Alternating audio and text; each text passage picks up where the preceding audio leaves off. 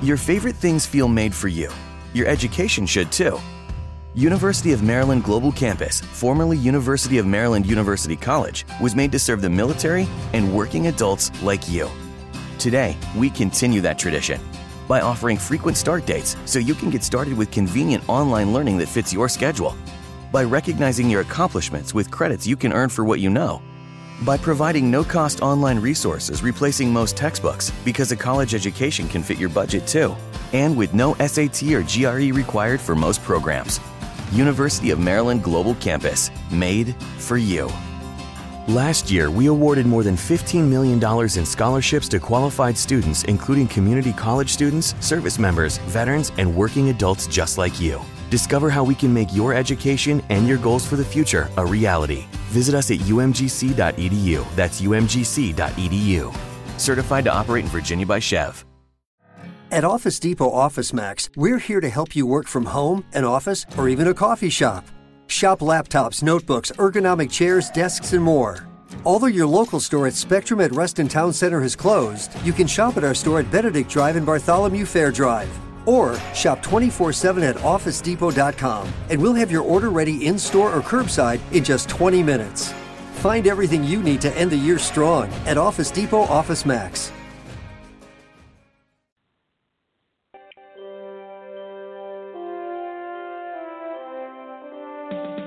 Welcome to the Michael and Chauncey Show.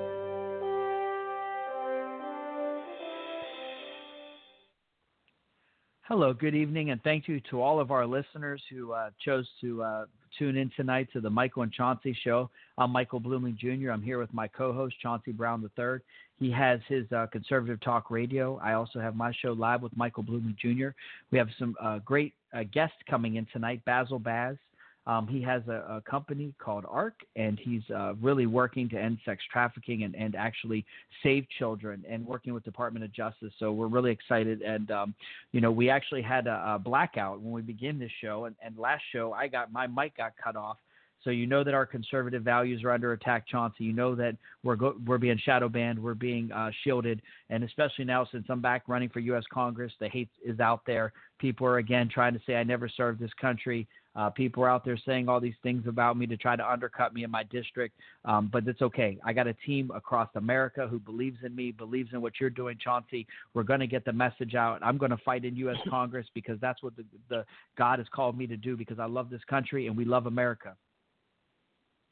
Amen. Thank you very much, Michael. It's always a pleasure to be on the show with you. And I also want to apologize to the American people for the blackout. But like you stated, when we stand up for what is right and we stand up for the republic of this country, the left, the liberal media is going to push back. Uh, they control most of all the social media platforms, and we've been pushed back on not here on Blog Talk Radio, but on Twitter, on Facebook, in our groups. Um, I tried to make some postings today, and it's coming out like you can't see it. I was like, "What's going on with that post?" Um, so we just have to, you know, keep uh, being strong, keep getting our message out there, and we're asking everyone else to help spread our message because that is what this movement is about saving our country. And it's important because we know that we're being shadow banned. Any conservative viewpoint, we're stepping up for the Constitution, the United States of America. So we must spread the word. We must stick together. We must fight hard to protect our American values. Absolutely. You know, we love this country. You know, I've been uh, interviewing candidates from all over the country South Carolina, Texas, California, Arizona, Ohio, uh, Pennsylvania, everywhere. I love this country, and I tell you what, we have a group of people that are going to really rise and, and stand up together. That's why I decided to jump back in the race and uh, I'm telling you what, we're going to catch fire and we're going to bring the heat in 2020 because right now the Democrats are trying to control the narrative. They're trying to, you know, continue to have open borders. Uh, Texas just the other day wants to try to fight the president about, you know, having the border wall in Texas. I mean, this kind of stuff. And Texas is supposed to be a conservative state. I know they're trying to turn it purple, but these kind of things are very harmful to our nation and to our sovereignty. When you let people come into the country, you don't know who they are, you don't know where they're going or why they want to be here. You know, um, you know, you look at September 11th. People are trying to drive, you know, fly airplanes and they're not interested in landing. They just want to know how to fly the plane. These are the kind of things that the American people need to look for in your business, in your communities. These people that are acting very bizarre or they want to get some kind of specialized training or they want to buy some kind of materials through supply chain management to the business world. So we got to be aware of these things because these people every single day want to create chaos, they want to create fear, and they want to shut us down. They want to take away our guns. They want to put this red flag law in, which is an absolute joke. Yeah, this is eh, eh, eh, exactly true, and it's sad. You know, we must protect America you talked about illegal immigration. There's a couple of things that you didn't mention. We have to protect our borders. Bioterrorism is real. We don't know if these people are bringing diseases into our country, bioterrorism. We have no idea. Yes, we're a compassionate country. Yes, we're an open country, but we're a country of laws. And when illegal immigrants have Absolutely. more rights we have to than be American a country of citizens, laws. Exactly, because that is what makes we, us. Go ahead, go ahead, Michael. Yeah, no, that's that's, that's important. We have to have laws. We have to have order. We have to have laws. We have to have order. We also have to fight the illegal things that are happening in this country, and that that a big part of that component of that, and it's and it's number one on my agenda item for running for Congress in District 21 in Florida because it is is very very um, it's just open. I mean, sex trafficking in Palm Beach County, Florida, should be, you know, it's, it, people should be brought to justice. We have to rescue these kids. You know, there's federal and state dollars and local dollars that are being allocated, and we need organizations such as the one that Bazzel Baz is working with, and he's our guest today, and I'm looking forward to bring him on and getting all of his knowledge and information and what he's doing um, in his background and, and what he's doing for America to help fight this tragedy in California, Texas, here in Florida, and all over the country. So, with that, Bazzel, it's so great to have you on the show. Thank you. And, and Chauncey and I are so uh, grateful for your time. Hey, Michael. Hey, Chauncey. How are you? Thank you, guys, for having me on the show. Pleasure, Bazzel. Absolutely. Great Thanks for being flexible. On. We really appreciate that.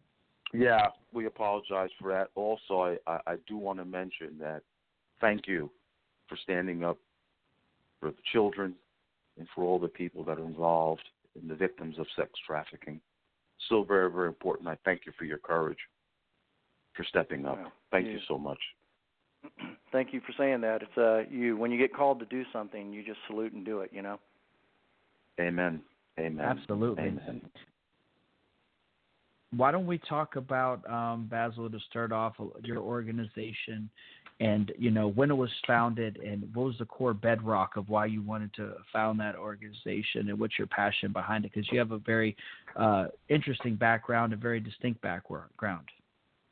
Well thank you for asking. Yeah in um, 1993 or just prior to 93 uh, actually in 1985 uh, as a former captain in the united states marine corps uh, counterterrorism officer i was recruited by the cia into special activities division uh, Special Operations Group Ground Branch, and uh, and uh, for those that know a lot about that, that is generally what was talked about as the president's secret hand, uh, paramilitary case officers. And so, with those assignments, we found ourselves in 1993 in Mogadishu, Somalia, as some of the first uh, intelligence gatherers uh, on the ground prior to uh, conventional military forces engaged in what was called Operation Restore Hope and on a given day, um, and which much much uh, consideration on multiple fronts.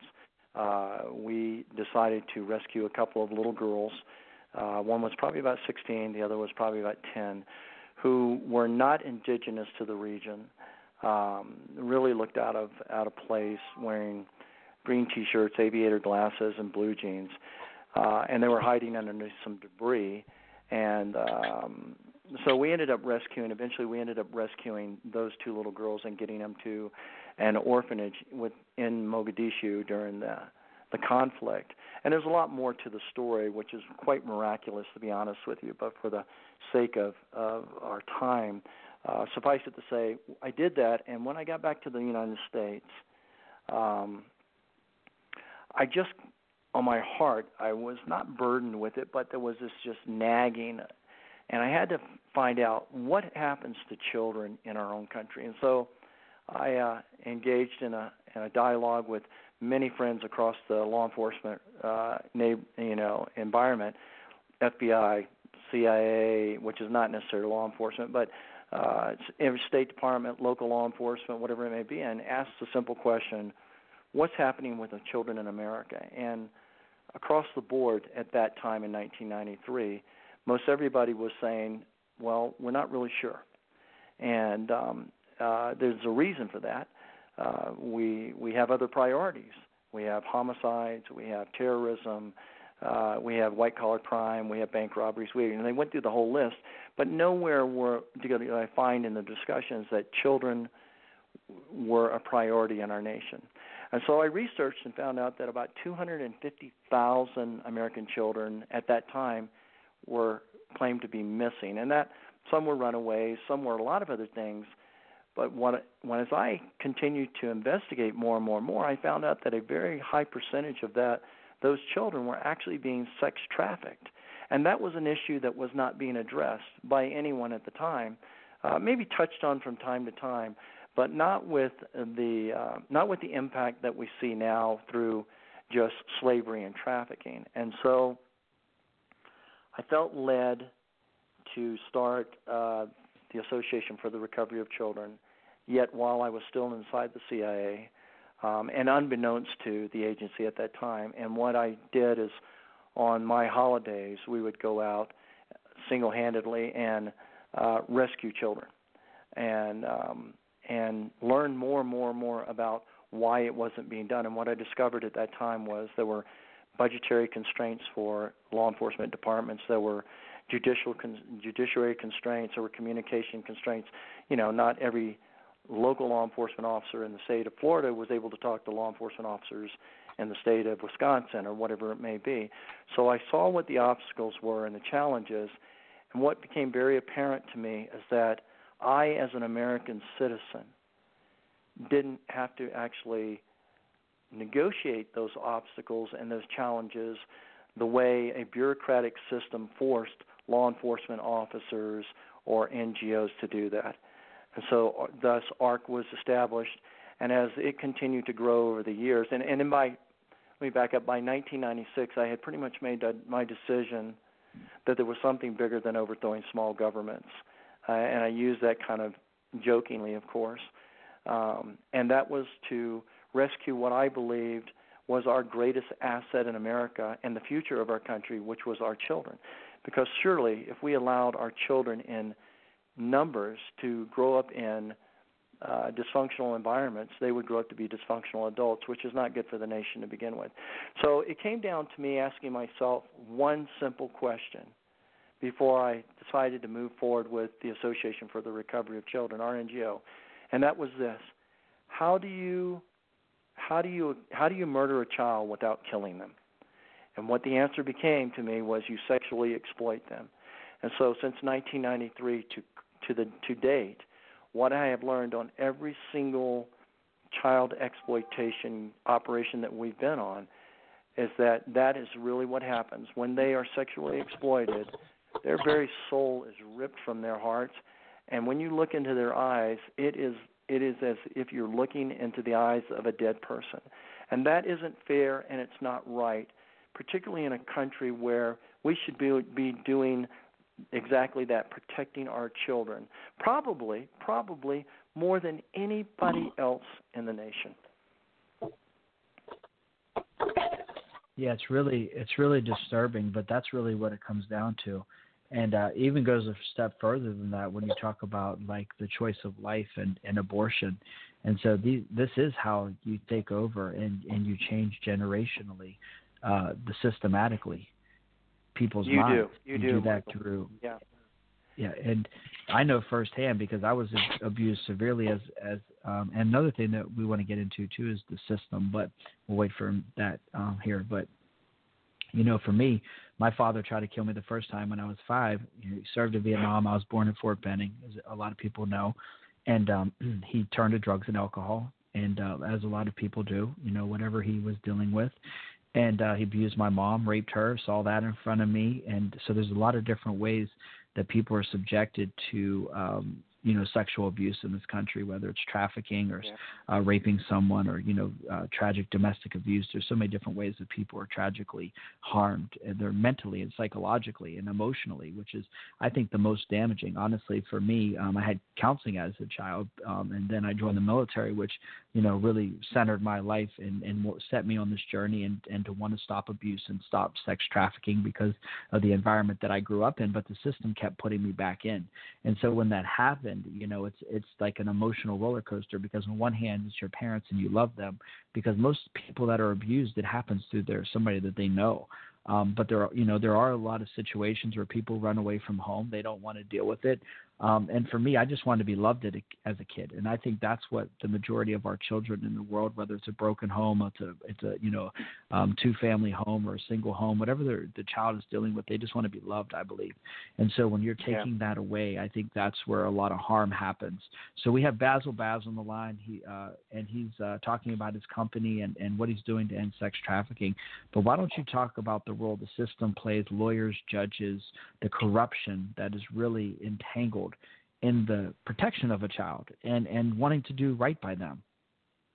Yeah, we we recently, uh, because this has become uh, uh, an extension of our operations, uh, we recently coined a term called uh, institutional child exploitation, uh, ICE.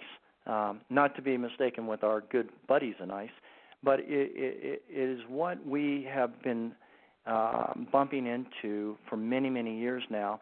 And so, exactly, people say, well, what is institutional child exploitation? Well, that is when the system is broke and you have judges or law enforcement officers or social workers or whatever it may be that are not just complicit in the crime, but they are facilitating uh, facilitating a process that turns innocent children back over to perpetrators.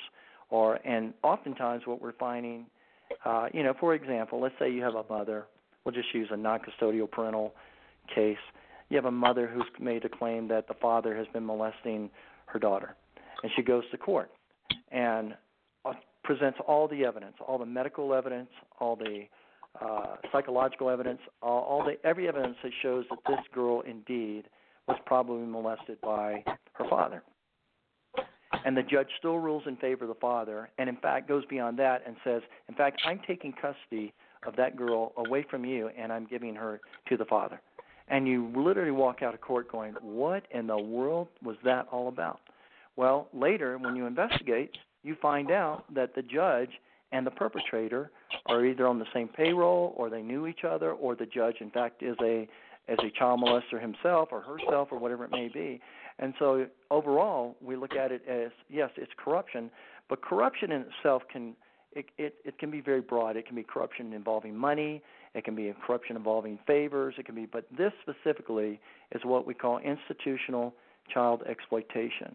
And the more and more I stay in this arena or this area of operation, the more and more it becomes evident to me that there are so many perpetrators in high-ranking positions in law enforcement and or uh, the judiciary system or the political system or whatever. Hey, look, let's look at Jeffrey Epstein. There's a prime example right there, and look at all the people, people of authority that are that are being uncovered even with that. And I remember when we stumbled on Jeffrey Epstein 15 years ago maybe and and tried to figure out who would listen to us and people were not even interested.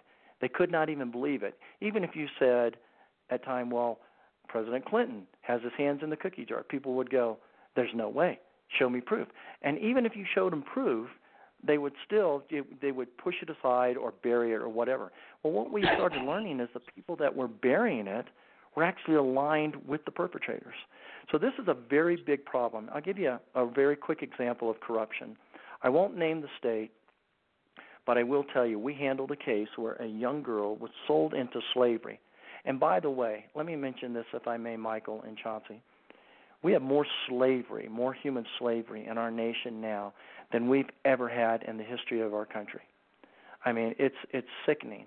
And and the interesting aspect of slavery, as it is now, is that it is a bigger commodity than it was 200 years ago. Because what we have is we have adults in slavery, sexual trafficking, and we have children. And children have basically become a commodity. Um, so much to the point that, yeah, maybe I can sell you a 21 year old for $1,200 for the evening. I can sell a 10 year old to you four times that evening for $3,000 each time. So you know, it's it's it's just bizarre. Evil has become good, and good is now portrayed as evil. Um, so back to the case. This young girl was sold into trafficking, sex trafficking, by her mother and father, um, and she entered into a world that is almost.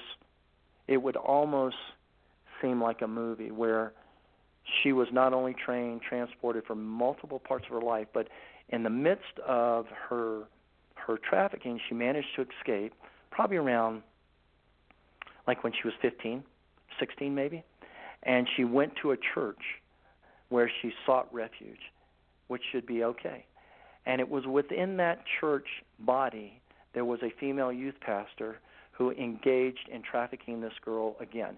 Not only did she become her her master, so to speak, but there was a law enforcement officer who was heading up a human trafficking task force that assisted her and then trafficked her for many, many years until finally she was able to escape again when she was about 21 years old, when we helped rescue her out of that.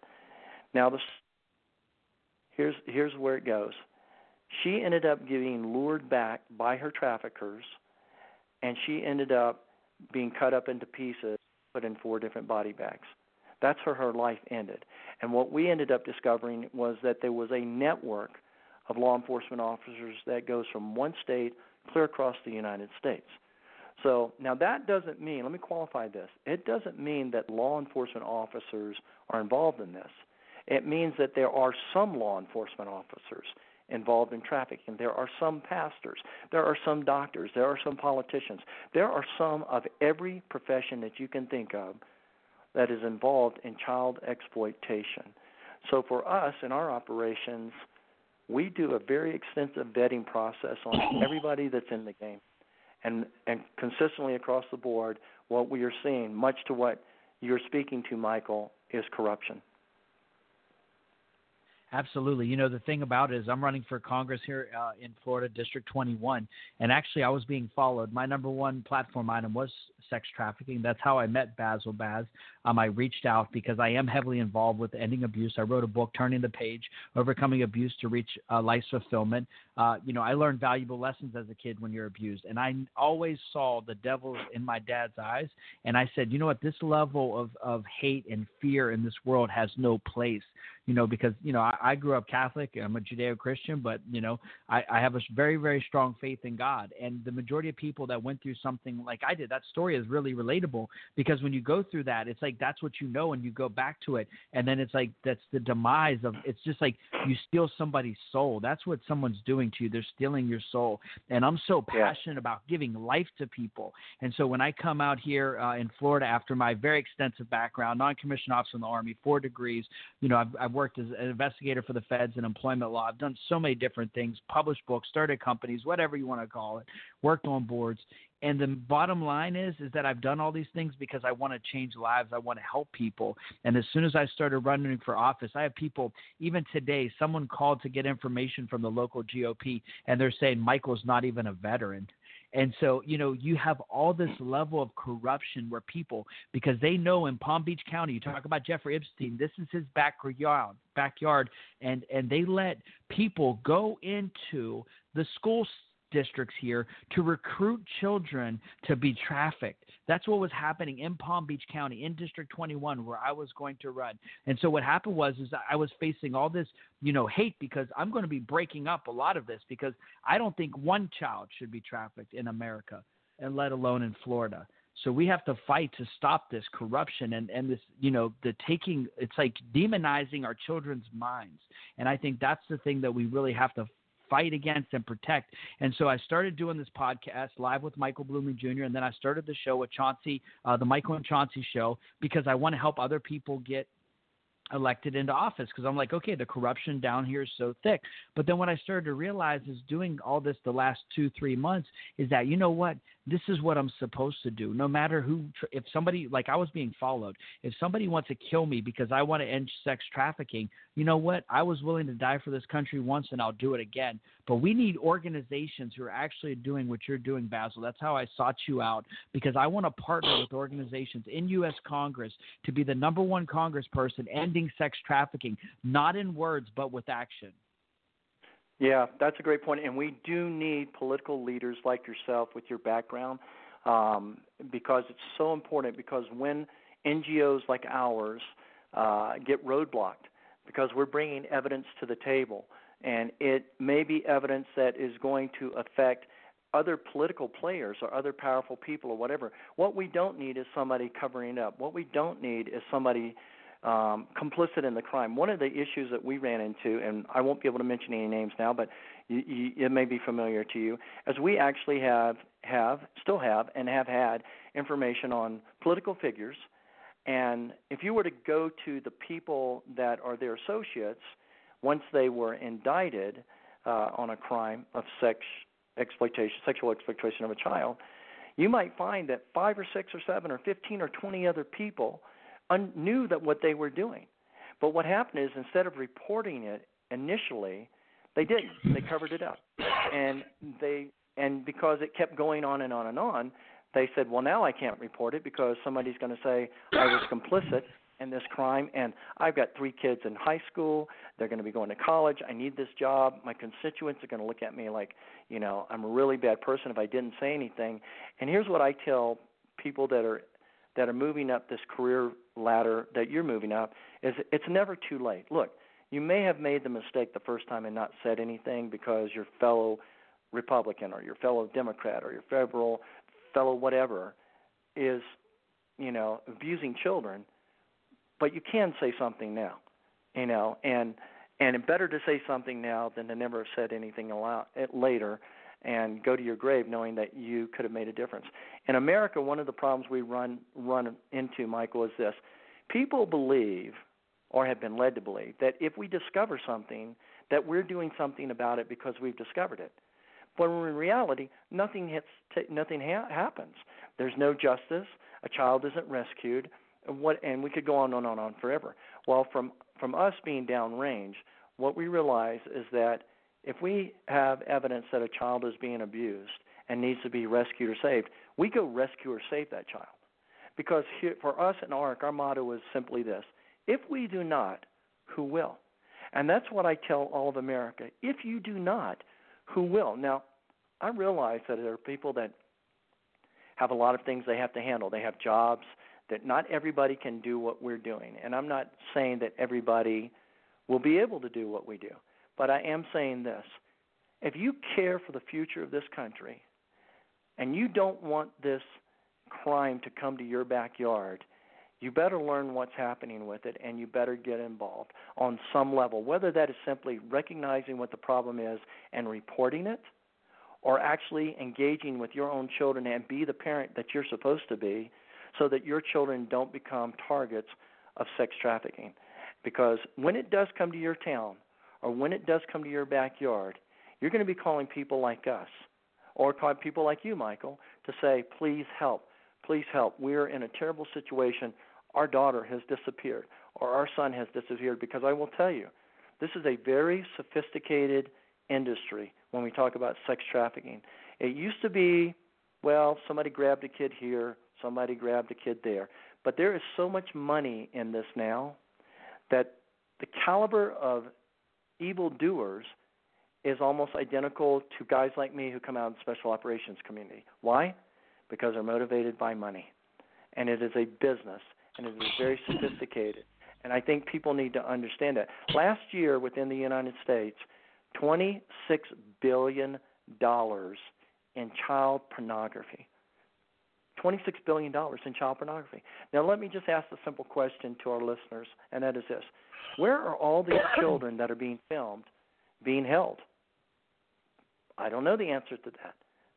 But I will tell you that they are being held somewhere. And why is it that we allow child pornography to even exist? Well, because you know why? Because we allow pornography to exist. And what happens is we desensitize our society to a point that we believe that sex in any form or fashion should be tolerated. And that's why we have people in legislative positions now pushing that pedophilia should be downgraded from a crime to something like a disease. Or that's why we have the LGBT pushing that pedophilia should be a normal thing, that children should be able to explore their sexuality. That's why we have it coming in our schools.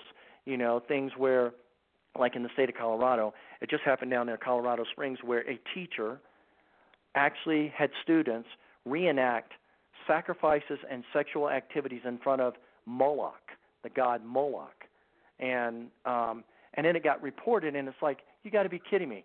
Like one young girl, and it's and it's in the paper, was actually forced to act out being raped by a sexual ritual in front of this god Moloch. And if you think of that, and you think, what what is going on? Well, what's going on is we're sexualizing our children at a very young age so that we can have our way with children, and that's the voice of perpetrators, so that all of a sudden we can normalize sexual activity with children. And guess what? It doesn't become a crime. It's the same thing we're dealing with now with states that want to legalize prostitution. And I know that that's the wrong thing to do because remember this with their prostitutes, they've got to have they've got to refill their stables, so they're going to go after younger and younger and younger. So if prostitution is legal, and you have a 15 year old who's now a prostitute, what are you going to do about that? And so, what we've actually we're doing, we're actually doing the same thing that the Socialist Democratic Party is doing. We're normalizing certain things, and good, good hardcore Americans with moral absolutes are actually being swayed to the left to go, well, that's okay. Very much like what you said, Michael. Hey, there was a time. Your favorite things feel made for you. Your education should too. University of Maryland Global Campus, formerly University of Maryland University College, was made to serve the military and working adults like you.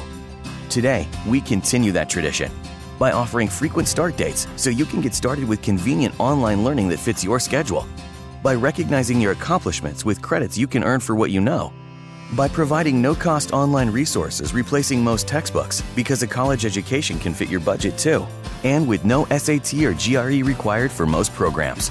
University of Maryland Global Campus, made for you. Last year, we awarded more than $15 million in scholarships to qualified students, including community college students, service members, veterans, and working adults just like you. Discover how we can make your education and your goals for the future a reality. Visit us at umgc.edu. That's umgc.edu. Certified to operate in Virginia by SCHEV. At Office Depot Office Max, we're here to help you work from home, an office, or even a coffee shop. Shop laptops, notebooks, ergonomic chairs, desks, and more. Although your local store at Spectrum at Reston Town Center has closed, you can shop at our store at Benedict Drive and Bartholomew Fair Drive. Or shop 24 7 at OfficeDepot.com and we'll have your order ready in store or curbside in just 20 minutes. Find everything you need to end the year strong at Office Depot Office Max abortion was not tolerated, and yet you've got governors like in the state of Virginia that are literally saying a baby can be born, and we can make that decision after the baby is born to do what? Kill the baby. You got to be kidding me. That guy should be in That's jail. Disgusting. Exactly. Yeah. Northam is a really sick person. He's also a person who likes to dress up in blackface, which I think is just so racist and it, it's just no place in society. But he still stays in office. A big thing about what you were saying, uh, Bazzel, is that things get swept under the rug. You know, Sheriff Brad uh, Bradshaw, Rick Bradshaw here in Palm Beach County, um, they know about these things that are going on because they're involved with the corruption. Um, you know, you look at uh, uh, Jeffrey Epstein. He his case specifically he he was let out of prison. He's a sex offender. He should have never been allowed to get out of prison. They put him in West Palm Beach for work release during the day, and they were getting kids into this uh, and down into this office in West Palm Beach.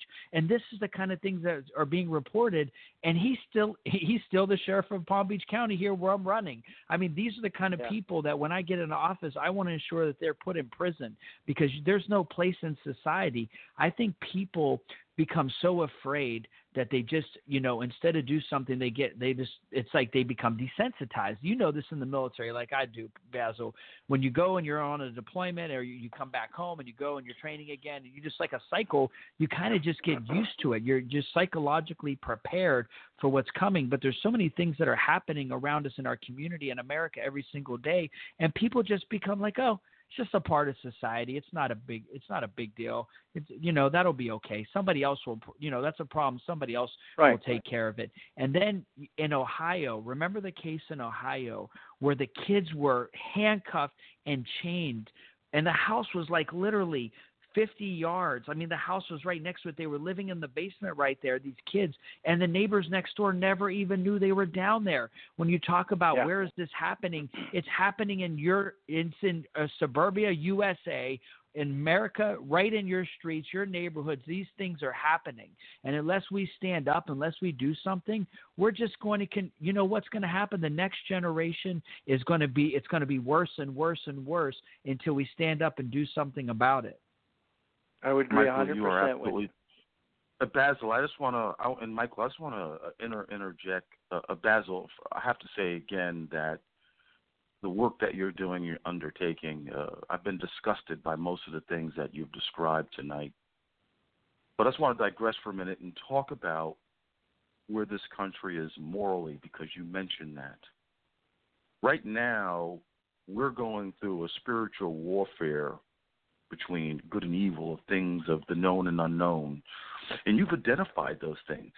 And we have evil people on all levels of government, churches, organizations. And it talks about this in Revelations. Mm-hmm. The battle now is within the spiritual of the principalities of good and evil. And that's how come people can't understand how come Donald Trump became the president because God's will. Exactly. And God is and God is lining up all of his people, like myself, Michael, you, we are soldiers of the most high. And as we talk about these issues, and I talk about it as well, the moral fiber of this country has been stretched to the limit. We talk about these isolated incidents, but we have to decide do we want to serve God or the devil? And that's the real issue that is before this country and the American people. And that is the real greater challenge here. It's not that Donald Trump is racist. We're embarked upon a religious and spiritual warfare. And I've yeah. noticed that by how we are aligning ourselves. Doesn't matter our color, we are aligning ourselves together because of our faith and our conviction to faith yeah. and it exposes those who lack faith and who are hypocrites to their office and to the religious beliefs. That you is really exactly what we're right. talking about here. Yeah, okay. it is. You know, many times, eh. Chauncey, people will ask me. They'll say, psychologists will ask me. They'll say, you know, well, well, why do you think that that that man or that woman raped that three-year-old? And it's like I look and I go, I don't need to know why they did it. It's wrong. That's the problem. That's it. Yes, and they go, well, what is it? Do you think it's a sickness? I, and I just, yeah. And I go, they go, do you think it's a sickness? You, I go, it's evil. It's just evil. And and it and and you look on their faces like, well, what do you mean evil? They don't get it because you're exactly right, Chauncey. We fight a war uh, of spiritual principalities, and that has always been that way. And that's why when I refer to the child's soul being ripped out, and I find this very interesting, and I'm I'm really glad you said what you said because it's so true. It's so true.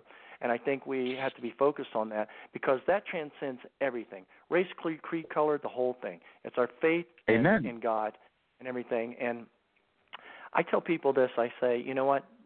Let me explain something to people. And I, I, don't, I could care less what people think about me. You know, they can call me anything they want to. I'm a Marine, I'm a patriot. I know who I am in God. And I tell people this I say, you know what? Let me make this clear to you. God doesn't need your belief or disbelief in order to exist. You didn't bring yourself into this world, and you're not taking yourself out of this world.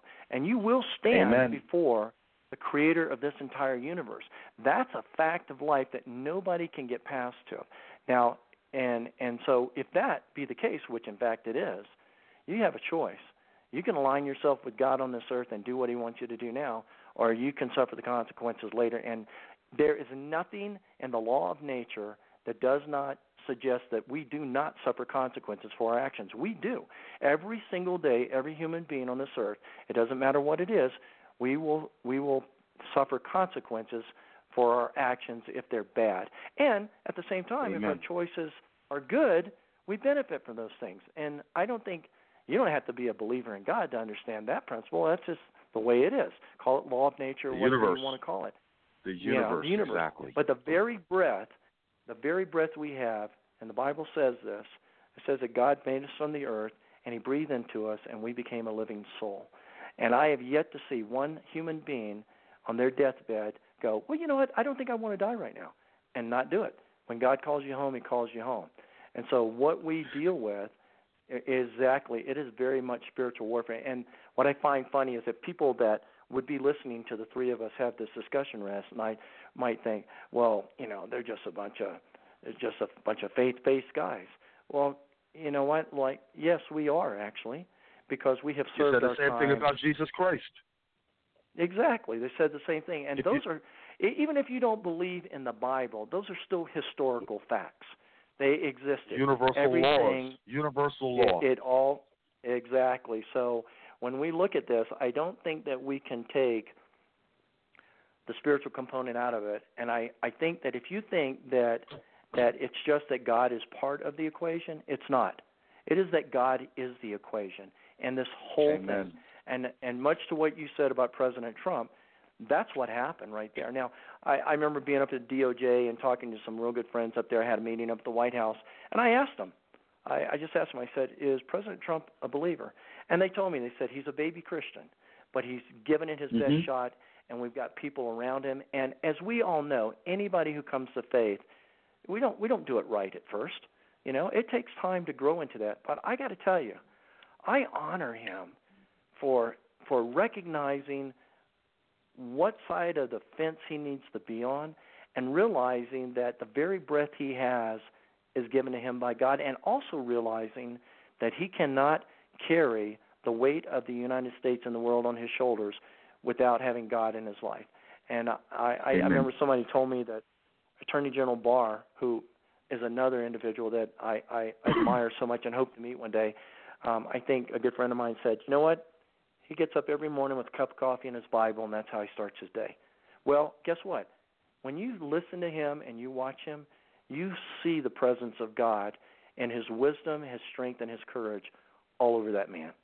And what I That- learned from Baz, him is it. Mhm. Yeah, what I learned is No, Baz. No, no. I- I'll Yeah, wrap go up ahead. and then I'll, I'll, I'll interject. No, I just wanted to, to say that Donald Trump might be a baby as far as religion, but his faith is bigger than him.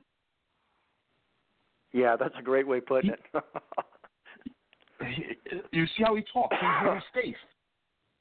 That, that's faith, his confidence, his outward look on things, his faith, things to hope for and to come for. The difference is promises made, promises kept. That's exactly right. Yeah, that's exactly right. To to which So to which I might thing- address, I I hope all of his promises that he made, he indeed can keep those because I know that the people have trusted him based on those promises. This time may not be good for him, but history will be kind to him. You Like know Ronald what? Reagan. Amen to that. You're exactly right. Yeah, like President Reagan. Exactly. He is going to go down, Donald Yeah. Trump, as the greatest history in American history. One of Yeah. the greatest presidents Well, in you know- history. I think he will. I think I would agree with you. I think he will. And you know, it's interesting. One of the things, you know, you may not like his delivery, but there is a thread that runs through him. And if I may take the liberty of saying this, not speaking for the president, but um, I know I have close friends that have known him for many, many years, and um, I admire him on multiple levels, but because his patriotism. But there is a thread, and it's not often spoken by him, but I, I honestly believe he understands this, and it's something I came to grips with um, early on in my career. I do not believe that there are Chinese Americans. I do not believe there are Irish Americans. I do not believe there are African Americans. I do not believe there are uh, Australian Americans. I do not believe any of that. What I believe is we are Americans. That's it. Because most of those people, even though it becomes something handed down through our history, have never been to Australia, have never been to China, have never been to Africa, have never been anywhere but right here in America. And so, mm-hmm. what I learned, particularly coming out of the military and the Marine Corps, was that it did not matter where what state you came from. It did not matter what color you were. It did not matter necessarily how well you spoke or how well you did not speak. Downrange, we all bled the same. It is the same. We all bleed the same. And with that in mind, Amen. in the Marine Corps, the one thing that allowed us to to fight for our country and stand side by side to give our life for our country and our Constitution was that we were one thing. In that case, we were Marines and we were Americans. And never in my entire career, I'm I'm 63 years old. Never in my entire career being downrange with special operations or with the Marine Corps did I ever, ever hear the conflict that we see in America today when people go, "Well, you live in this state, or you're this color, or you speak not the way I speak." And we never had it because we were mission focused, and that's what meant that's what meant more to us than anything was accomplishing the mission as one thing and one thing only, Americans. And I think that you know when we saw the the push by the socialist side on all of this diversity stuff, look, if you study what diversity means, it means differences. And the minute you tell people, hey, look at our differences, it's human nature to look at your difference. How about celebrate something better than diversity? How about unity? How about celebrate unity? You're an American, and when you look at people as just an American, guess what?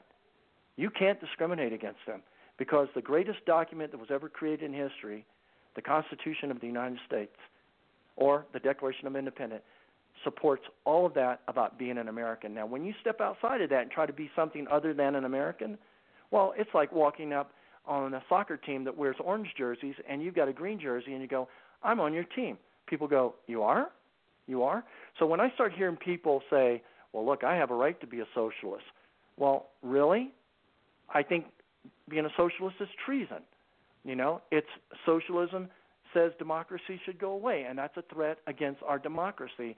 So how should we deal with you?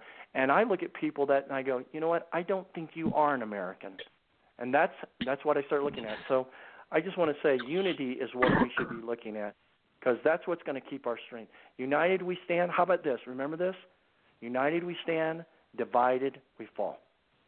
And what's the best way to divide Amen. people? Absolutely. Teach them diversity. Uh, and you know what? I only know that because I came out of the CIA, and one of the tricks of the trade that we used to help governments fall was to teach diversity. Look at your neighbor. He has more than you have. Oh, look at that person. They're a different color. Oh, look at that other person over there. They wear different clothes than you. And you know what it did? It fueled a fire that caused the country to trip all over itself instead of people going, well, wait a minute. We're all from wherever. We're all from America, or we're all Ukrainians, or we're all Sudanese. You you get rid of diversity stuff and get unity, America gets strong again. Amen. That was powerful. Isn't that the truth? That was the, yeah, that, that absolutely. Was we got to work together. Powerful. You know. We we Amen. have to, and I just want to share that. You know, I hope Michael, when you get to to Congress, the educational system is broken in our country you know, I'm 57. When I was in school, Pledge of Allegiance, we prayed. These things have been omitted about being an American, yeah. the history of America from our books. When you want to go left and teach people about a person's sexual orientation and what they contributed to the society, you're going against the Bible that you put your hand down when you swore, or the Quran that you swore to your oath of office, not only the whole Constitution, but what's in the book of the Bible. And that's what I find yeah. hypocritical with politicians today. Is that you want to say I mm-hmm. want to be an American, I I am a Christian, but yet you you you impose these policies and you impose your left wing ideology on children and people, and that's the part that I am disgusted by when you say you want to represent people as well as the yeah. oppression of the Democratic Party of the masses of people. Yeah, you know, I would we've, agree we've with touched John. upon we, we've touched upon a lot of great issues today, and what's important about our show is we, you know we have real people, real issues, real talk. That's important. The Thank mainstream you so media much, is not Bazzel, giving for people on. Yes, yes. You have enlightened me, been enlightened America, and, and we're going to keep sharing this show because what you're talking about is critical, and even children need to know that everybody you go to is not safe to go to, whether it's yeah, your pastor exactly. or the church. Everybody you go to is not safe, and that's sad in the country of America today. Because It the exact sad. same people It's- that we're think, that we're going to for safety, they're robbing our children again of their childhood and of their life. And, and that is Yeah. really sad. Well, I mean, I have well, we got to do something about it, and the the time to talk about things is, you know, this is a great platform to talk about these things, but that's why I'm taking action. That's why Bazzel's taking action. That's why we have these platforms, Chauncey, because we're going to do Yes, something about it. The thing about me is I'm a man of action. I'm a man on fire, and I love taking action. I don't like talking about things. People that sit around a campfire all day and talk about, oh, well, if we did this and we do that, I don't have time for that. I'm a, you know, we got to we got to act now. The time is today. So if when you, uh, Bazzel, how can people contribute to what you're doing? How can they go and connect with what you're doing? How can they volunteer? How can they help out? You know, and uh, anything I can do to be a spokesman for your organization, you know, I want to do it, and I'm sure Chauncey does as well. Without well, question. thank you for asking that. On on the political side, I'll be probably approaching you with our legislative agenda, um, which is requires stiffer penalties for people that exploit children, because I believe if we make it stiff enough, it will discourage them. um, in reference to uh, taking a look at our organization, you can go to www.recoveryofchildren.org. Um, we need your prayers. Number one is one of the most powerful bits of support we can get. Number two, we always need your financial support. Um, I can tell you that no one in our organization receives a paycheck. We're all volunteer. We have been since 1993, um, and uh, every penny goes towards operations. And so, if this is any any comfort to anybody, thus far I believe we've been blessed uh, to run our operations properly because we have a 100% success rate, and at every child we've gone after, we've brought home, and that is a that is number one that is a miracle. It's God's hand. But number two, it's because we're mission focused and we have. I think we have the right people on board. So, um, as far and and also one of the things I think is important in this last, I'll mention this is that there are a lot of people out there that think they know what they're doing in the anti-trafficking world. And more and more, uh, we're seeing that they don't. And so they fall short, they get discouraged, then they leave. We don't want you to leave. We want you to know what you're doing. So we offer a three day course, a very intense eight hour day, three day course to anybody who's interested in that. And contact us on our website, and we'll come there. We believe, and we have been told by members of, uh, of many law enforcement organizations, that this is the best course that has ever been offered in the United States to date. I think that comes from the fact that since we've been around since 1993, We've had a lot more years than most NGOs. So we want to encourage people to get on board, and we will help equip them so that they can be successful with all of us so that we can put a very big dent in child trafficking or child sexual exploitation in our country. Yeah, that's God really bless you. important, and thank you for sharing that information because you know, and then also on the other side of the spectrum, people get into the business like here in Delray Beach. Uh, this organization was supposed to be helping individuals who are, or that's a child sex ring that was busted. It's been here for 15 years, which I just find is just there's no way that that's possible that nobody knew about that. And then they had a center where they were trying to help individuals who are being trafficked. So here you are, you have these organizations and they they're supposed to be there to help and they're actually part of the problem because they're forcing the kids back into it.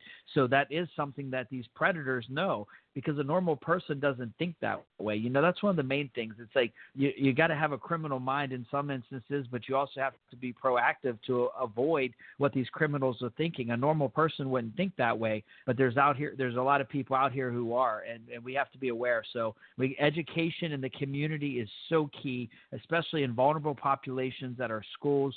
Instead of in trying to indoctrinate our kids and, and like you had mentioned earlier you know they're trying to push this you know sexual identity onto kids at a very young age which is very harmful to society try to help them so that when there is a warning sign that the people at the schools the principals the social workers the teachers are able to do something about it Exactly. Well, you know, in our society, and I and I, I I think it's worth saying is that we are being led to believe that we should tolerate everything.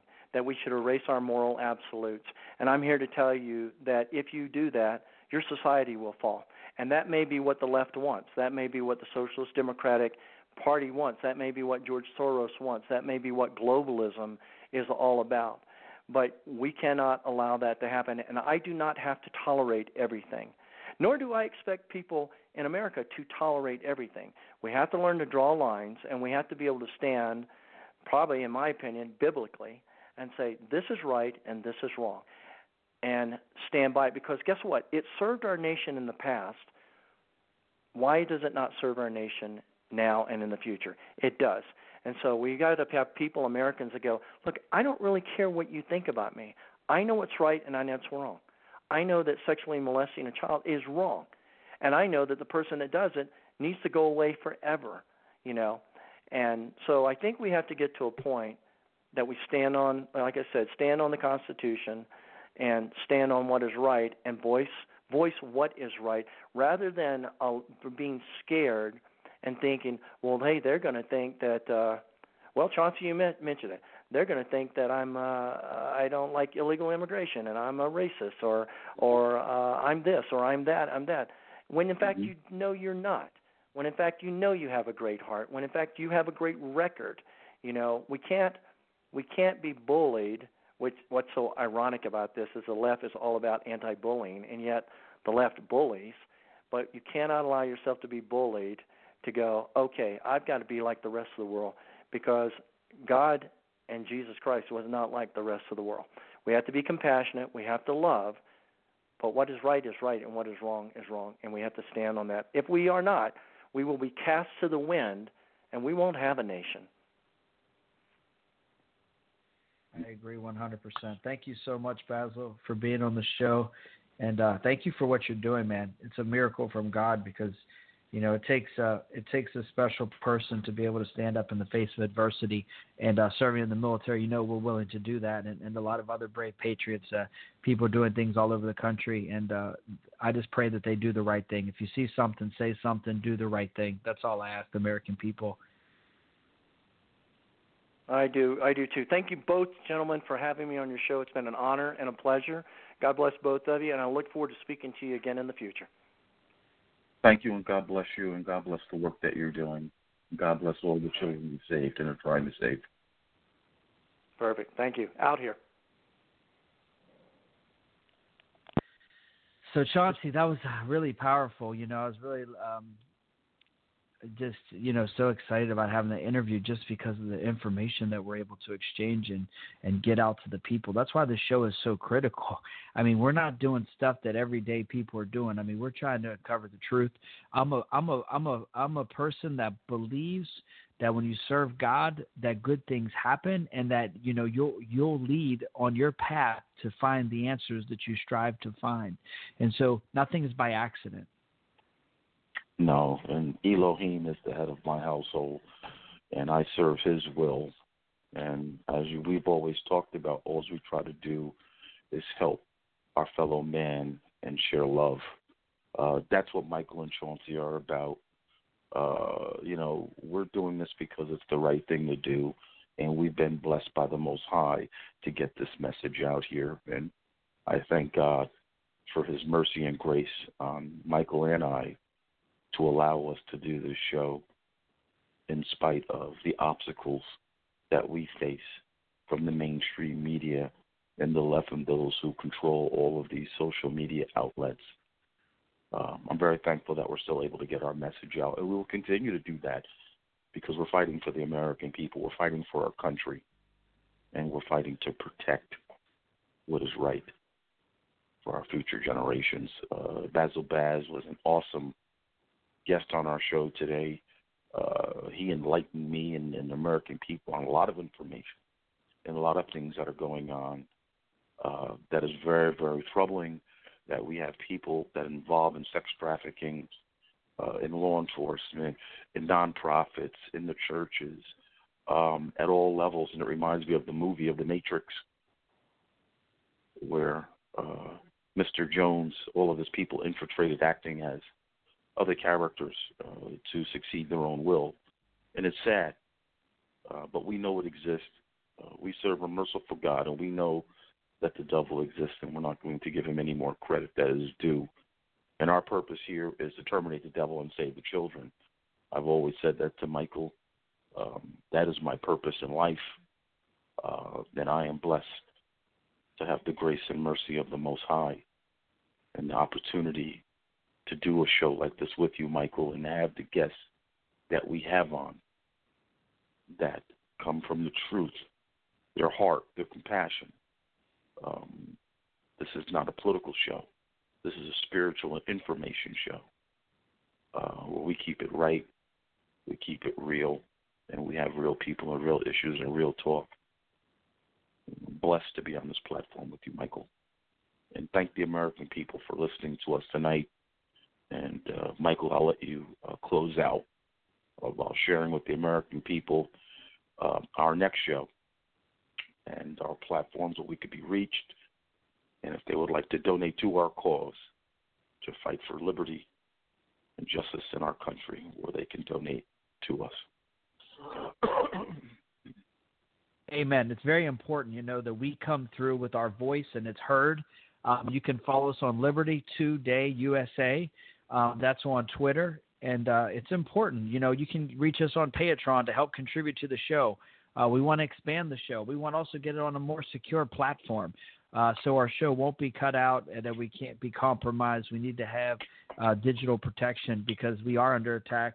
Um, I'm definitely under attack. You know, running for Congress and putting my name back out there is going to make uh, me a threat because I am going to fight for the truth and I, fa- I fight for the American people. I love America. I love this country.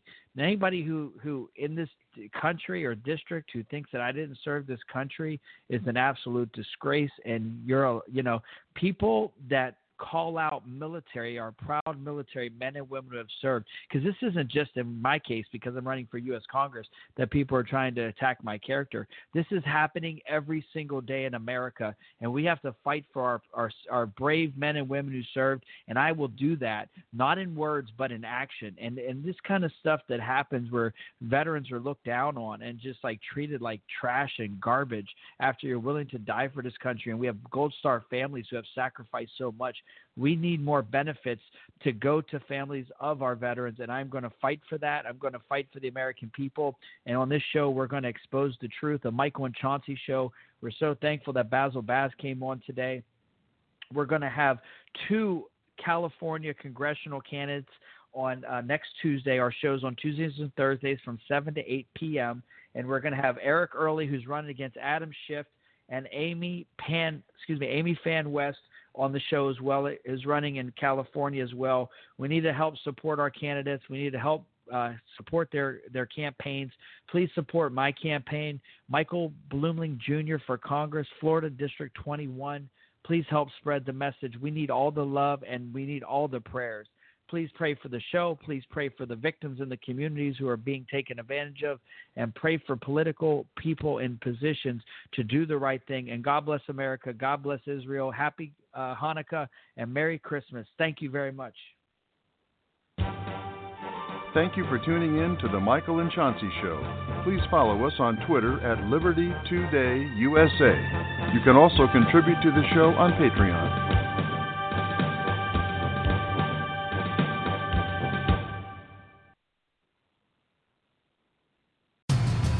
Your favorite things feel made for you. Your education should too.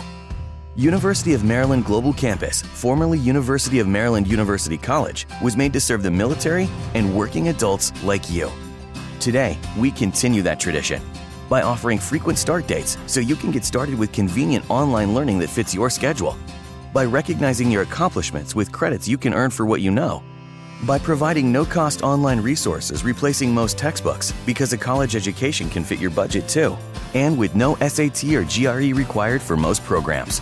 University of Maryland Global Campus, made for you. Last year, we awarded more than $15 million in scholarships to qualified students, including community college students, service members, veterans, and working adults just like you. Discover how we can make your education and your goals for the future a reality. Visit us at umgc.edu. That's umgc.edu. Certified to operate in Virginia by SCHEV. At Office Depot Office Max, we're here to help you work from home, an office, or even a coffee shop. Shop laptops, notebooks, ergonomic chairs, desks, and more. Although your local store at Spectrum at Reston Town Center has closed, you can shop at our store at Benedict Drive and Bartholomew Fair Drive. Or shop 24 7 at OfficeDepot.com and we'll have your order ready in store or curbside in just 20 minutes. Find everything you need to end the year strong at Office Depot Office Max.